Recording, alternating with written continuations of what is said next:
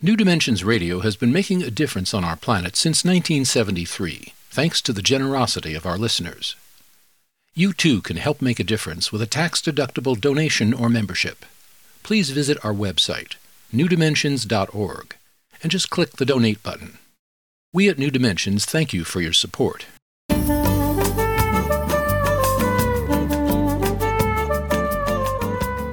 Hello, I'm Justine Willis Toms. Today I'm hosting Estelle Frankel, and she's a psychotherapist, spiritual advisor, and teacher of Kabbalah, and she is the author of The Wisdom of Not Knowing Discovering a Life of Wonder by Embracing Uncertainty.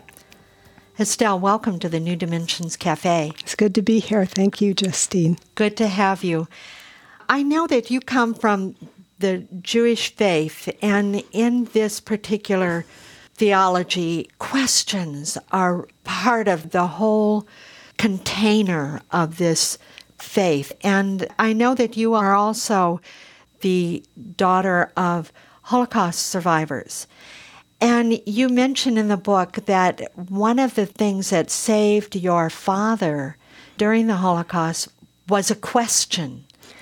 And I'd love for you to share how that saved him.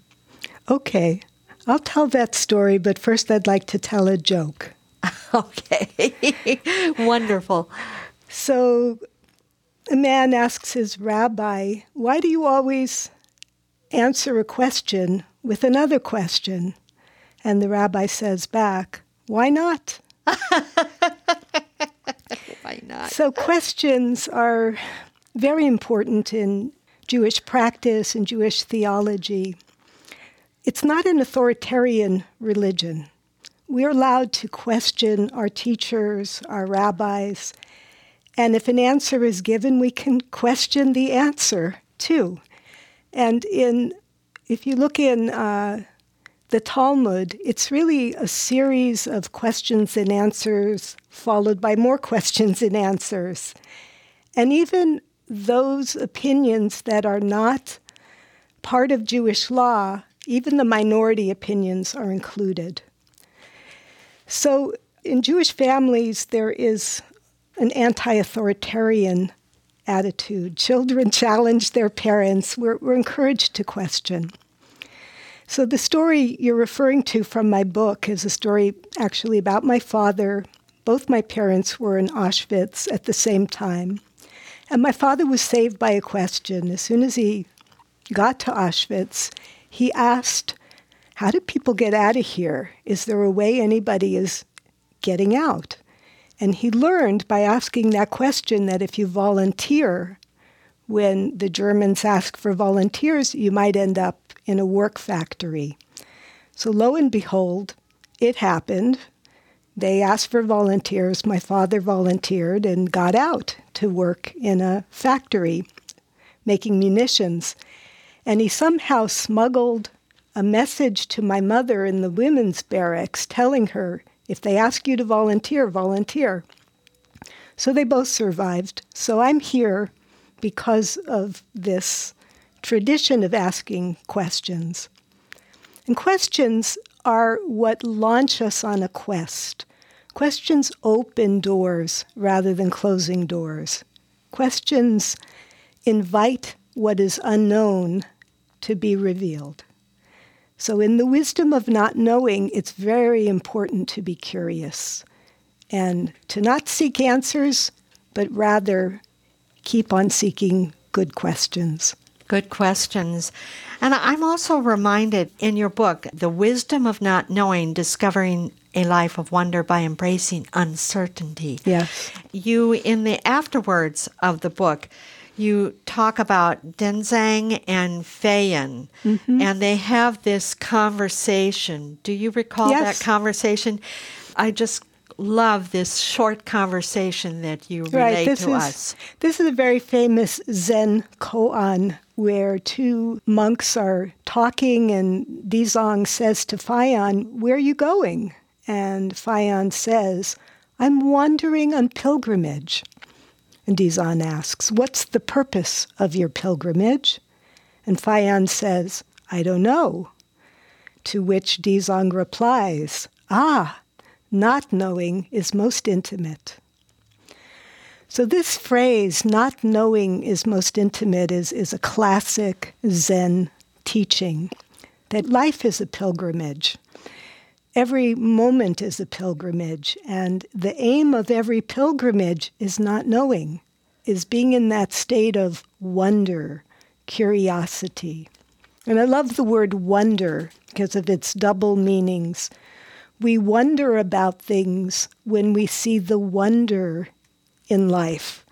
And life is wondrous and miraculous if we see with fresh eyes, with beginner's mind. And the problem with consciousness is that we get used to things. And like our computer screens, we go into sleep mode and we stop seeing. So, this Zen koan is about awakening each moment to the wonder and that wonder makes us curious, like children. That just reminds me when you say the wonder, I know that there is a moment in your book that you talk about light and darkness. And we mostly equate light with all the good things, and godliness and darkness is not a good thing. Mm. And yet, there is something about the pregnant void, I think, that darkness is not necessarily mm-hmm. a bad thing. Right. So there's knowing and not knowing. There's what we know, and then there's the mystery of what we don't know. And um, we have that phrase, being in the dark, when we don't know, as if darkness was a bad thing, as if not knowing is a bad thing. But actually, we really don't know so much. Life is such a vast mystery, and we have to enter into the darkness to draw forth new life. If you look at the creation myth in Judaism, first there's darkness, then there's light. It says in the Bible, Vayhi Erev, Vayhi Voker. First there's night, then there's day. And so Jewish folk count time as beginning with darkness. The day begins at night, because night, darkness, is the fertile void out of which light and creation emerges. So every revelation, everything we learn, everything we know, we have to first dip into that pregnant void of darkness that mystics uh, in the Jewish tradition call ayin, which is divine nothingness. What was there before creation? Ein Sof, ayin, nothing, boundless emptiness, that void. And that void is present to us as a source of creativity and a source of revelation, moment by moment. Every time I put aside my knowing, put my head down, stop thinking and talking, empty, enter silence, I can tap into that creative void and learn something new. I'm also thinking when you're talking about keeping our sense of wonder, and you give us some advice of taking ourselves out of our cities, out of our hmm. light filled lives, which are literally filled with light, street lights at mm-hmm. night. Mm-hmm. We don't even get to see the stars if we're living right in the middle right. of a city.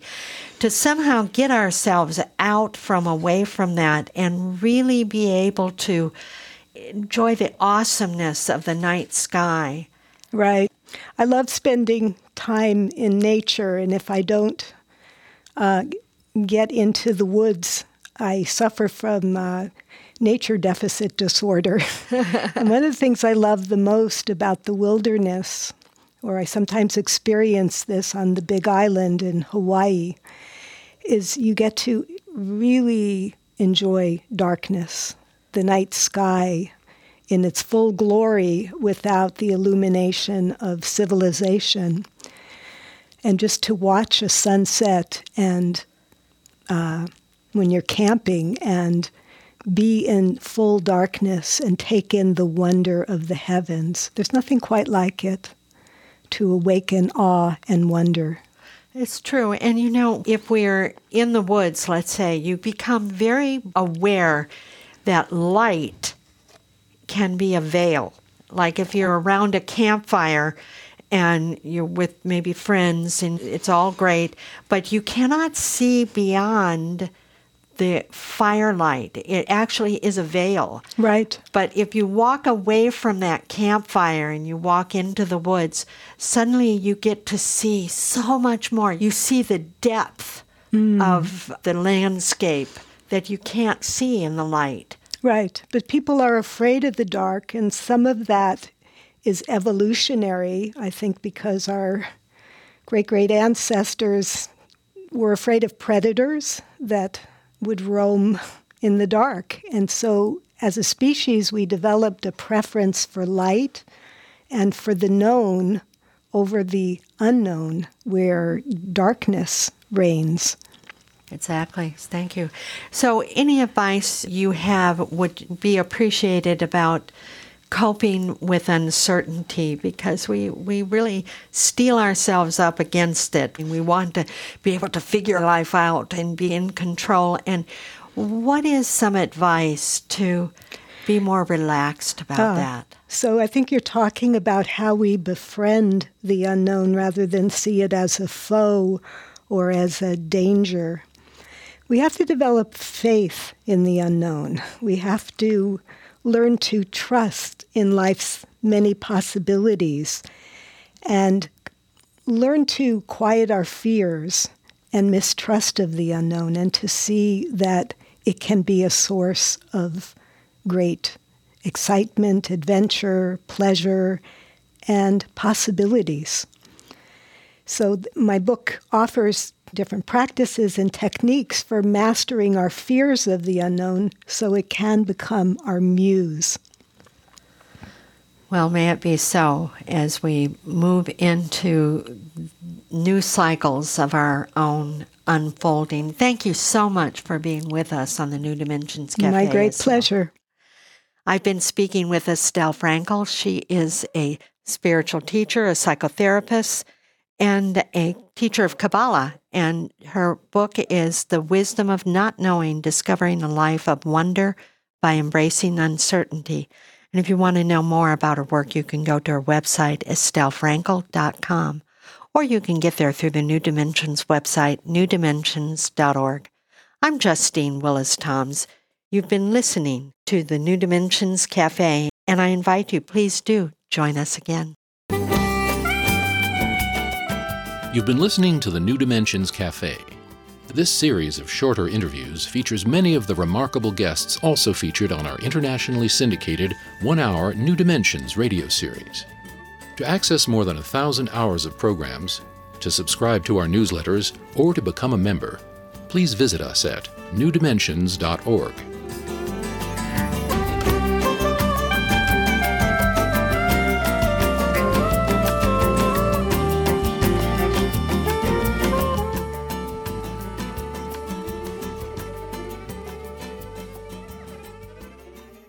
New Dimensions Radio has been making a difference on our planet since 1973, thanks to the generosity of our listeners.